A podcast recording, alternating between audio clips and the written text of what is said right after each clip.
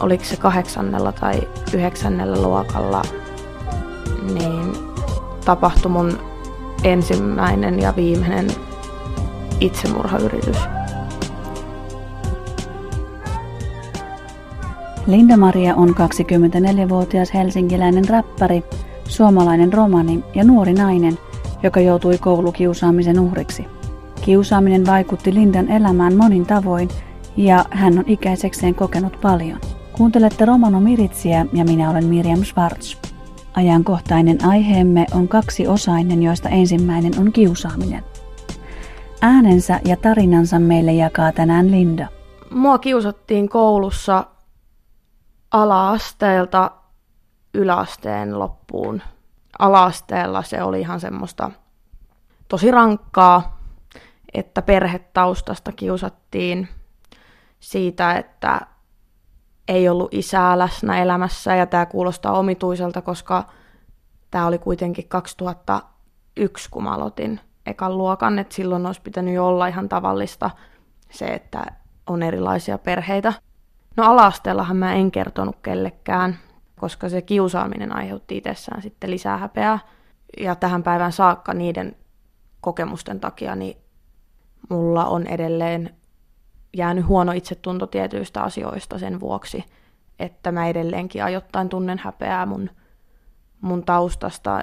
En tarkoita vaan niin kuin etnistä taustaa, vaan myös just sitä, että, että on, on tavallaan kasvanut siihen uskoon sitten, että siinä on jotain hävettävää, että on yksinhuoltaja ja äidin lapsi niin kuin vähävaraisesta perheestä. Noiden asioiden kautta, kun tavallaan joutuu silmätikuksi siellä luokassa, niin sittenhän kiusaajat on semmoisia, että ne sitten helposti keksii myös muita asioita sit siitä ympäriltä, että sitten kiusattiin ihan jo ihan, ihan mitä vaan ikinä keksi. Ja sitten siitä, että mulla keskittymishäiriö todettiin vasta 20-vuotiaana, niin senkin takia mä olin sitten erilainen siellä koulussa, koska ei pystynyt keskittymään ja sekin aiheutti lisää kiusaamista. Ja kuudennella luokalla sitten niin mä sanoin mun äidille, että mä en halua enää mennä tonne kouluun. Ja me ruvettiin sitten katsomaan mulle uutta koulua, jossa sitten kiusaaminen jatkuu.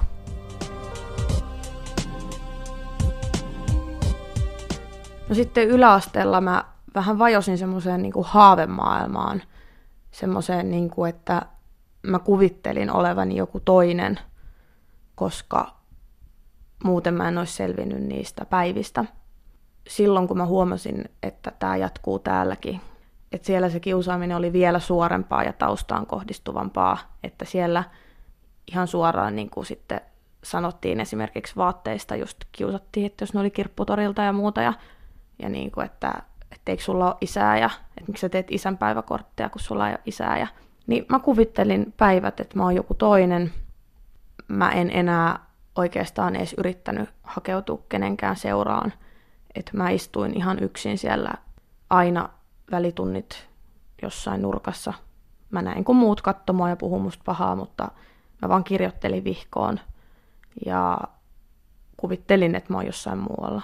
Ja kun mä tulin koulusta, mä menin suoraan nukkumaan. Mä oon ollut varmaan tosi vakavasti masentunut niinä aikoina 13 15-vuotiaana varmaan ehkä pahimpana. Eikö opettajat tai kouluhenkilökunta huomannut tätä millään tavalla? No ala-asteella, kun mun äiti tuli koululle ja sanoi, että Lindaa kiusataan, niin opettaja sanoi, että, ei, että tässä nämä oppilaat eivät kiusaa ketään. Ja sillä lailla aika jyrkästi teilattiin heti se kokemus.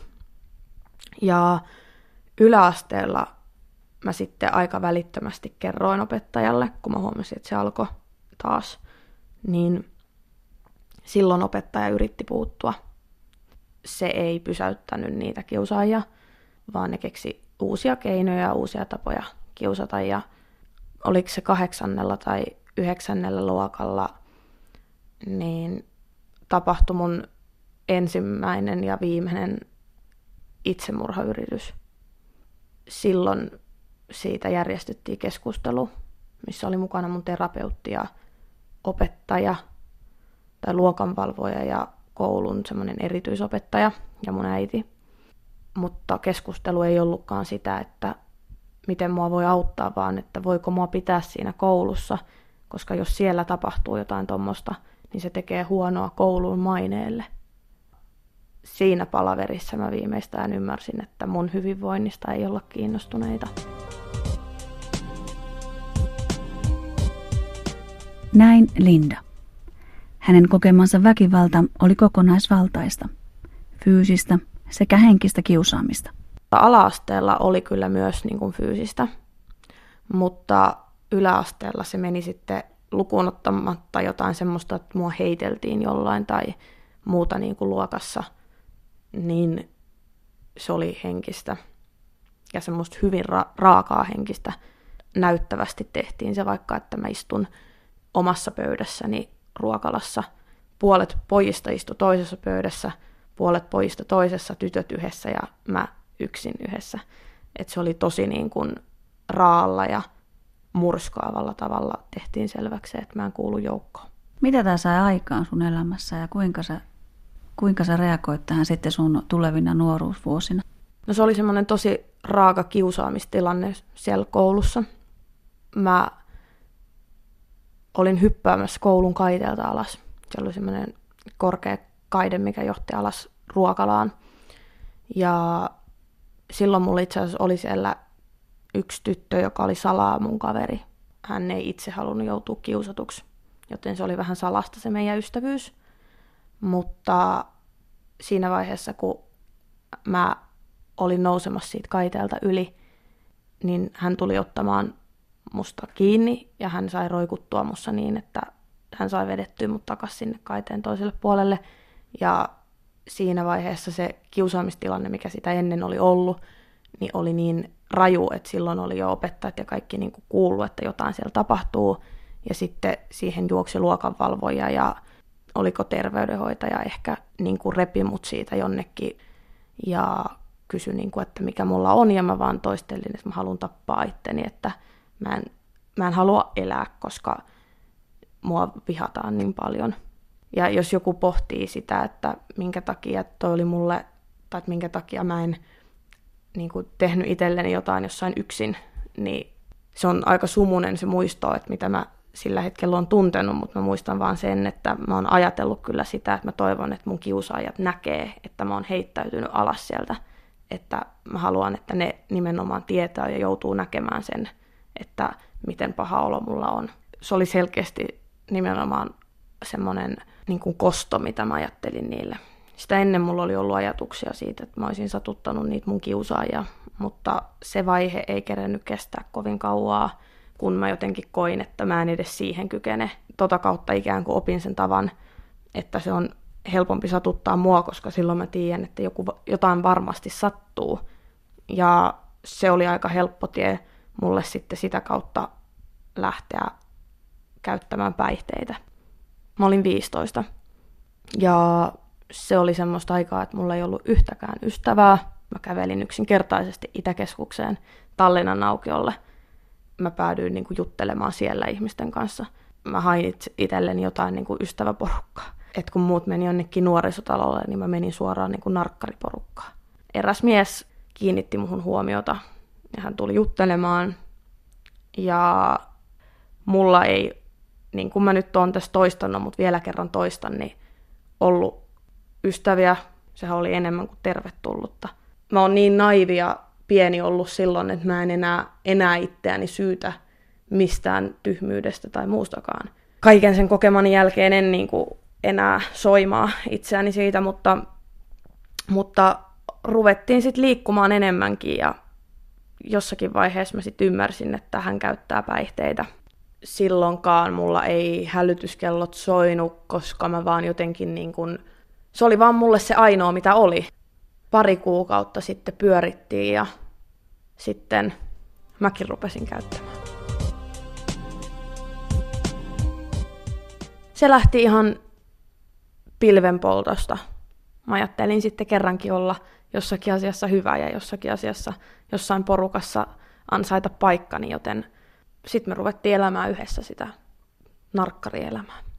Et eihän voi valehdella, että ettäkö ei olisi joku syy, että miksi ihmiset kaksi tai kolme kertaa koskee niihin aineisiin, että sittenhän kun se muuttuu riippuvuudeksi, niin eihän sitä enää tee omasta tahosta, että silloin se on se aine, mikä määrää, eikä itse. Mutta jostakin syystä kuitenkin päätyy niitä, sitä monta kertaa ensin kokeilemaan ennen kuin siihen muodostuu se fyysinen riippuvuus. Joten kyllä mulla tuli siitä hetkellisesti semmoinen, se oli ikään kuin sai semmoisen valheellisen hyvä olon kokemuksen. Ja myöhemmin, kun mä juttelin muiden ihmisten kanssa siinä porukassa, milloin missäkin porttikongissa tai rappukäytävässä, niin kaikilla melkein oli se sama, ikään kuin pääty aina jahtaamaan sitä hetkellistä kokemusta siitä, että kaikki olisi hyvin, vaikka kellään meistä ei oikeasti ollut asiat hyvin. Koet sä, että sä olisit ollut yhtä altis näille kokeiluille ja tälle tielle, jos sä et olisi ollut koulukiusattu? Ehdottomasti en olisi ollut yhtä altis. Ei ollut ketään ystäviä. Niin totta kai mulle kelpasi silloin huonokin ystävä tai ystävä, joka on pahassa huumekoukussa.